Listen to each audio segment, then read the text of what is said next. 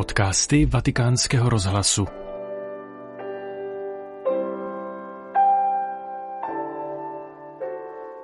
Ve středu 4.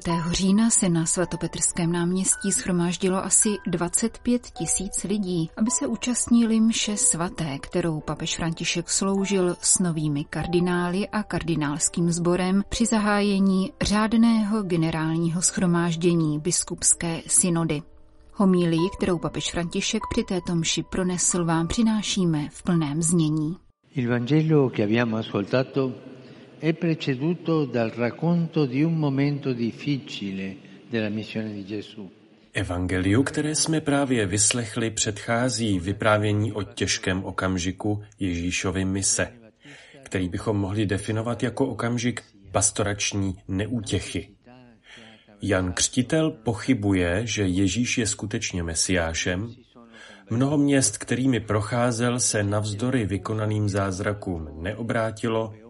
Lidé mu vyčítají, že je žrout a opilec, zatímco jen o málo dříve si stěžovali na křtitele, protože byl příliš přísný.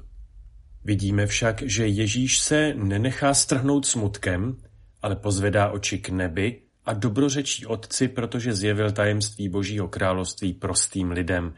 Velebím tě, Otče, pane nebe a země, že když si tyto věci skryl před moudrými a chytrými, odhalil si je maličkým. Ve chvíli neútěchy si tedy Ježíš uchovává pohled schopný přesahu. Chválí Otcovu moudrost a je schopen rozeznat skryté dobro, které roste. Sedbu slova přijatého prostými lidmi, světlo Božího království, které si razí cestu i v noci. Cari fratelli cardinali, confratelli vescovi, sorelle, fratelli, siamo all'apertura dell'assemblea sinodale e non ci serve uno sguardo immanente fatto di strategie umane, calcoli politici o battaglie ideologiche. Drazí bratři kardinálové, spolubratři biskupové, sestry a bratři, jsme na začátku synodálního schromáždění a nepotřebujeme imanentní pohled tvořený lidskými strategiemi, politickými kalkulacemi nebo ideologickými boji o tom, zda synoda udělí to či ono povolení, jestli otevře ty nebo jiné dveře. To k ničemu není. Nejsme zde proto, abychom vedli parlamentní jednání nebo reformní plán. Synoda, drazí bratři a sestry, není parlament. Protagonistou je Duch Svatý. Nikoli nejsme tu na parlamentním zasedání, jsme tu proto, abychom společně kráčeli s pohledem Ježíše, který dobrořečí Otci a přijímá všechny, kdo se lopotí a jsou obtíženi. Podívejme se nejprve na pohled, který dobrořečí. Přestože Kristus zakusil odmítnutí a viděl kolem značnou zatvrzelost srdce, nenechává se spoutat zklamáním, nezahořkne, nepřestává chválit. Jeho srdce založené na otcově prvenství zůstává klidné i v bouři. Tento pánův žehnající pohled nás také vybízí, abychom byli církví, která s radostnou myslí rozjímá o božím jednání a vykládá přítomnost. Církví, která v leckdy rozbouřených vlnách naší doby nestrácí odvahu. Nehledá ideologické kličky. Nebarikáduje se za nabitými přesvědčeními.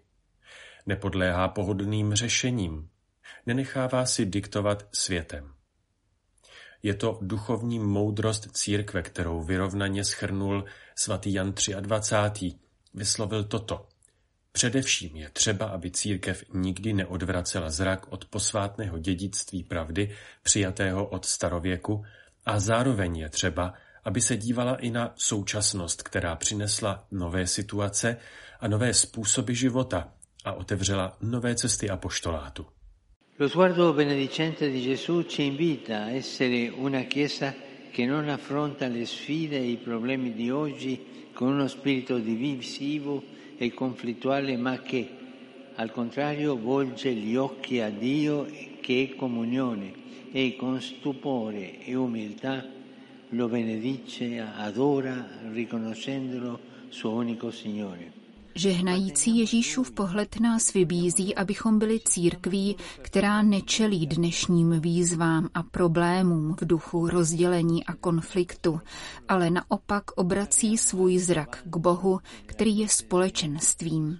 A s úžasem a pokorou mu dobrořečí, klaní se mu a uznává ho za svého jediného pána. Patříme mu a nezapomínejme, žijeme jen proto, abychom jej přinášeli světu. Jak nám řekl apoštol Pavel, nemáme jinou chloubu než kříž našeho Pána Ježíše Krista. To nám stačí, on nám stačí. Nechceme pozemskou slávu, nechceme se chvástat v očích tohoto světa, ale chceme ho oslovit útěchou Evangelia, abychom lépe a všem svědčili o nekonečné boží lásce. Dopo questo sguardo benedicente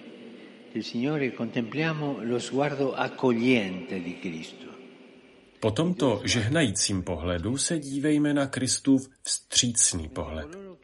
Jsou dva, žehnající a vstřícný pohled. Zatímco ti, kdo jsou přesvědčeni o své moudrosti, nedokážou rozpoznat boží dílo, Ježíš se raduje v Otci, protože se zjevuje maličkým, prostým, chudým v duchu. Ježíš tedy po celý svůj život vstřícně pohlíží na nejslabší, trpící, zavržené. Zejména k ním se obrací a říká to, co jsme slyšeli. Pojďte ke mně, všichni, kdo se lopotíte a jste obtíženi, a já vás občerstvím. Questo sguardo accogliente di Gesù invita anche noi ad essere una chiesa ospitale, non con le porte chiuse. Tento Ježíšův vstřícný pohled nás také vybízí, abychom byli pohostinou církví, nikoli církví se zavřenými dveřmi. Ve složité době, jako je ta naše, se objevují nové kulturní a pastorační výzvy, které vyžadují srdečný a laskavý vnitřní postoj, abychom o nich beze strachu mohli diskutovat. V synodálním dialogu, v tomto krásném pochodu v duchu svatém, který společně podnikáme jako boží lid, můžeme růst v jednotě a přátelství s Bohem, abychom si na dnešní výzvy dívali jeho pohledem, abychom se řečeno krásným výrazem svatého Pavla VI. stávali církví, která se činí rozhovorem. Církví, jejíž jeho netlačí, která neukládá břemena a která všem opakuje přijďte, vy unavení a obtížení, vy, kteří jste ztratili cestu, anebo jste se vzdálili, vy, kteří jste zavřeli dveře naději, Církev je tu pro vás. Fratelli e sorelle, popolo santo di Dio, dinanzi alle difficoltà e alle sfide che ci attendono, lo sguardo benedicente e accogliente di Gesù ci impedisce di cadere in alcune tentazioni pericolose. Bratři a sestry, svatý boží lidé, tváří v tvář těžkostem a výzvám, které na nás čekají, nás Ježíšův žehnající a vstřícný pohled chrání před tím, abychom padli do některých nebezpečných pokušení. Být rigidní církví, celní kontrolou, která zbrojí proti světu a hledí zpět. Církví vlažnou, která se podřizuje módním trendům světa, církví unavenou, která se zavírá do sebe sama. V knize Zjevení říká Bůh, stojím u dveří a klepu, aby se dveře otevřely. Avšak mnohokrát, bratři a sestry, Bůh klepe na vnitřní bránu církve, abychom ho spolu s církví nechali výjít ven a hlásali jeho evangelium. Camminiamo insieme, umili, ardenti e gioiosi. Kráčejme společně, pokorně, horlivě a radostně. Kráčejme ve stopách svatého Františka z Asízy, světce, chudoby a pokoje, božího blázna, který na svém těle nosil Ježíšova stigmata a aby se Ježíšem mohl obléci, vysvlékl se ze všeho. František z Asízy v době velkých bojů a rozdělení mezi světskou a náboženskou mocí, mezi institucionální církví a heretickými proudy, Mezi křesťany a ostatními věřícími nikoho nekritizoval, ani na nikoho neútočil. Používal pouze zbraně Evangelia, pokoru a jednotu, modlitbu a lásku. Dělejme to též. Se il popolo santo di Dio con i suoi pastori da ogni parte del mondo nutre attese, speranze e pure qualche paura sul sinodo che iniziamo, ricordiamo ancora che esso non è un raduno politico, non è un Parlamento, pokud svatý boží lid se svými pastýři ze všech částí světa živí očekávání, naděje a také některé obavy ohledně synody, kterou se chystáme zahájit, mějme stále na paměti, že se nejedná o politické schromáždění, o parlament, ale o schromáždění v duchu. Nikoli o polarizovaný parlament, ale o místo milosti a společenství. Duch svatý tedy často boří naše očekávání, aby vytvořil něco nového, co překoná naše předpovědi a negativní postoje. Otevřeme se duchu a vzívejme jeho, protagonistu Ducha Svatého. Dovolme, aby byl hlavní postavou této synody. A s ním kráčejme v důvěře a s radostí. Lui è il protagonista, lo Spirito Santo. Lasciamo che Lui sia il protagonista del Sinodo e con Lui camminiamo nella fiducia e con gioia.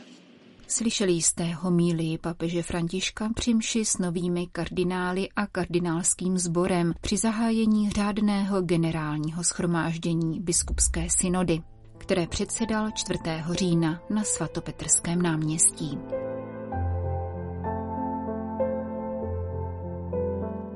Tento podcast pro vás ve Vatikánu připravili Petr Vacík a Jana Gruberová.